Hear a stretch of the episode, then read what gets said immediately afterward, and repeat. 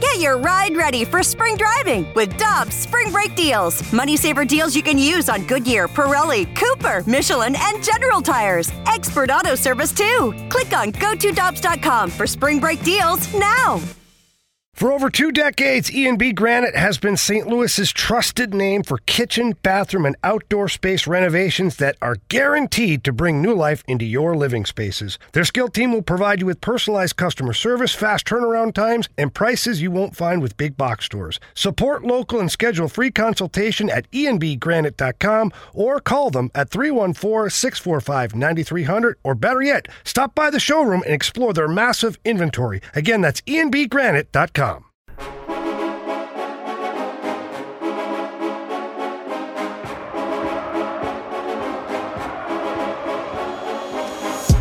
Michelle and Randy, and we go to the Brown and Crouppen Celebrity Line. It's time for our weekly visit with the one and only Jay Delsing, former PGA Tour pro and uh, golf aficionado, an expert, and all around great St. Louis. And Jay, how are you doing this morning? Oh man, good, Randy. Keep going. I don't know how you made that up, but it really sounded good. Go ahead. well, first of all, you are a wonderful guy, a wonderful golfer, and a guy who obviously has a lot of friends and has a great program at nine o'clock Sunday mornings here on 101 ESPN. Looking forward to that. Hey, uh, what did you think of Tiger yesterday? Were you surprised, shocked, stunned? What was it? Yes. I mean, I, I really didn't know what to expect, you guys. The last that we have seen him was um, the, you know, the PNC, the father and son event, and that got you know the golf world a buzz. And it just it, it's amazing how much drama the best players, uh, our best two players in the last 25 or 30 years on the PGA Tour, created so much drama for golfers since they got you know got together with with Tiger and the off course stuff, and then Tiger getting hurt and Phil with all of his things. And uh, man, yesterday was just was just incredible the fact that he's come so far since January to me, you guys. Jay, tell us what it's like to walk the grounds at Augusta National. We know that Tiger's dealing with these injuries and that he's sore today, and that's something that he's going to have to have to overcome as the weekend goes on. But as a healthy person or and a fit person that has walked that course, physically, what's it like for you to do that?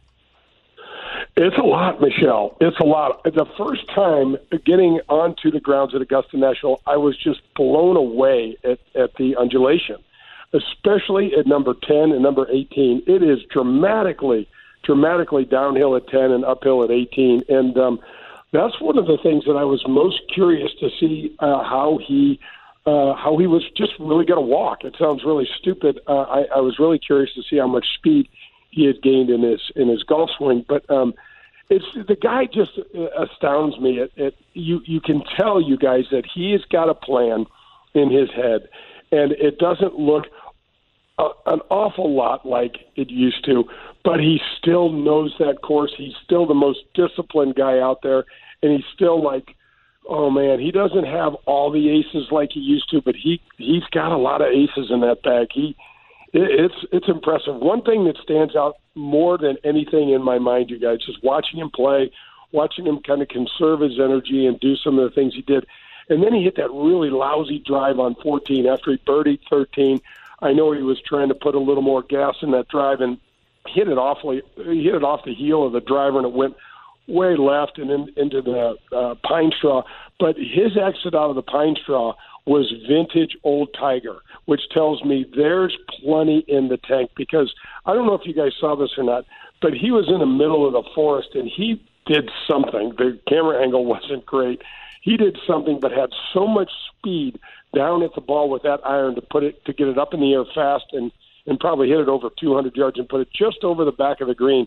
And I thought, hmm, we haven't seen him do that yet. And so there's more in the tank. It's going to be really interesting. The second day back, he's going to be sore, like you said, Michelle. I can't wait, you guys, to watch it. I've got I've got every TV on right now. You're going to be up for like four five hours. And, and Jay, we're talking about Tiger, but uh, Sungjae Im and Cam Smith are in the lead after one round. There's Dustin Johnson lurking, Danny Willett, who's won it before. Who do you like in the tournament?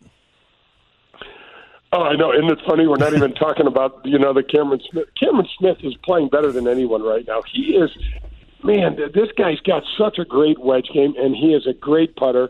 He's got one of the funkiest dudes you'll ever see in your mm-hmm. life. It's like a, a mullet that won't go away. Uh, but he's he's got this uh, part of his game that he's found that is just truly exceptional. I mean, we we talked about this when he won the Players Championship. He made ten birdies on Sunday at TPC Jacksonville. That is a lot of pressure and a lot of birdies to be made, and he's the guy to beat as far as I, I can tell.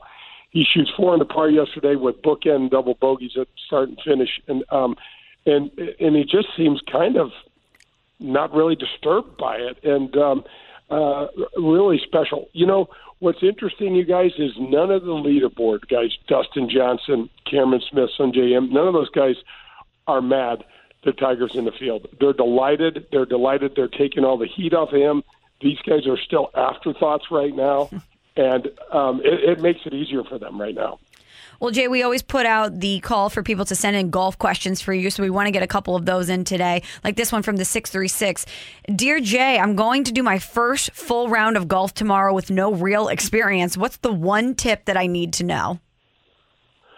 Oh my gosh, you're going to deal with probably feeling really intimidated and and and and just I mean, look around you. The game is so hard. There's a lot of people doing the same thing you're you're going to be doing. I guess the biggest tip I would say is be mindful of your pace of play because everybody's bad.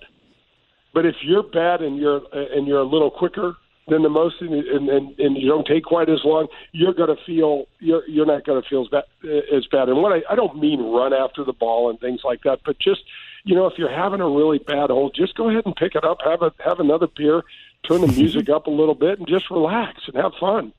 Jay, this one from Tom Shanahan from Shanahan Crane and Hoist. He was at our party yesterday at Ballpark Village, and he says, I'm dealing with a hamate bone injury, a stress fracture. So that's right below the, the pinky finger and the middle finger.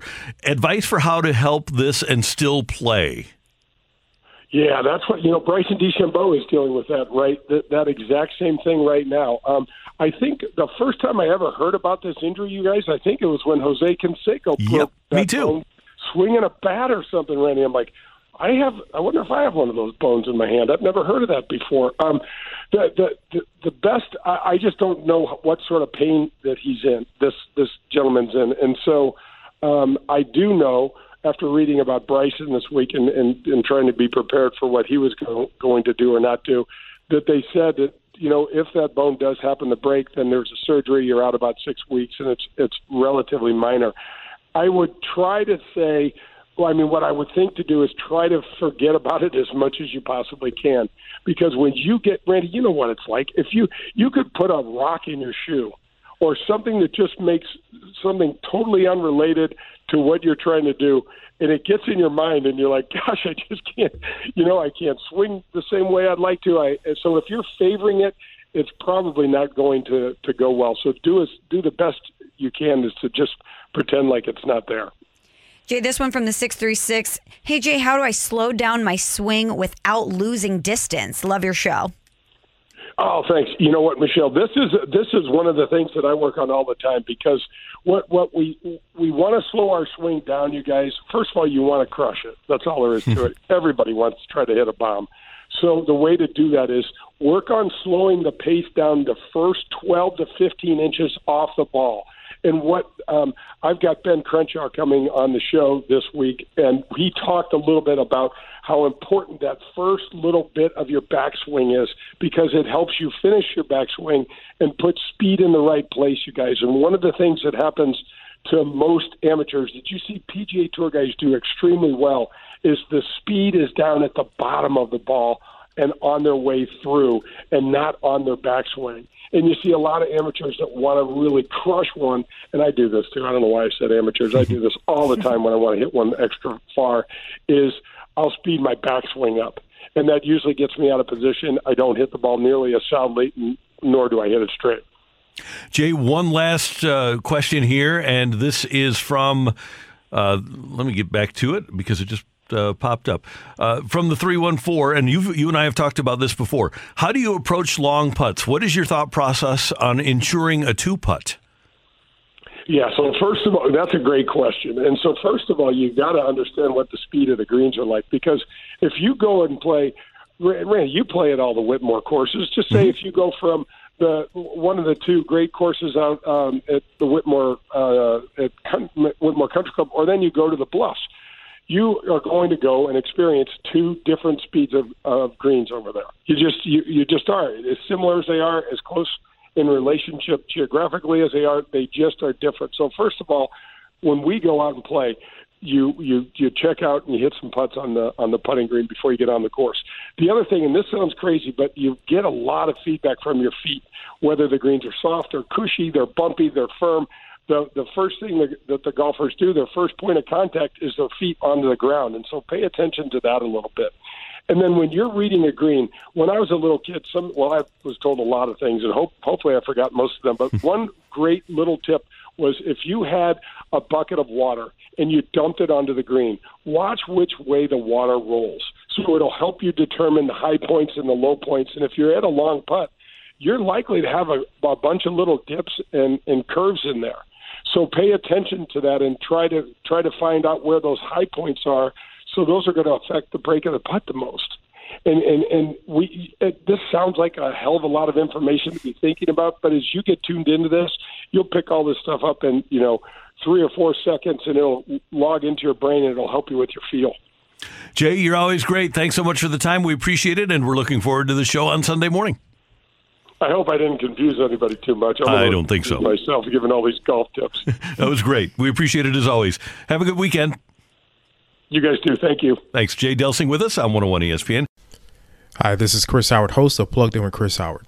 The College Football Playoff Committee made their decision on Sunday, and as much as I loathe the idea of Ohio State losing their way into the College Football Playoff, I 100% agree with OSU making it in over Bama.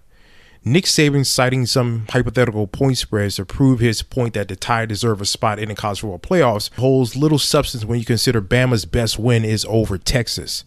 No, the committee got it right. TCU had a great season with far more ranked wins than Bama and didn't deserve to lose their spot after playing a surging Kansas State in a championship game.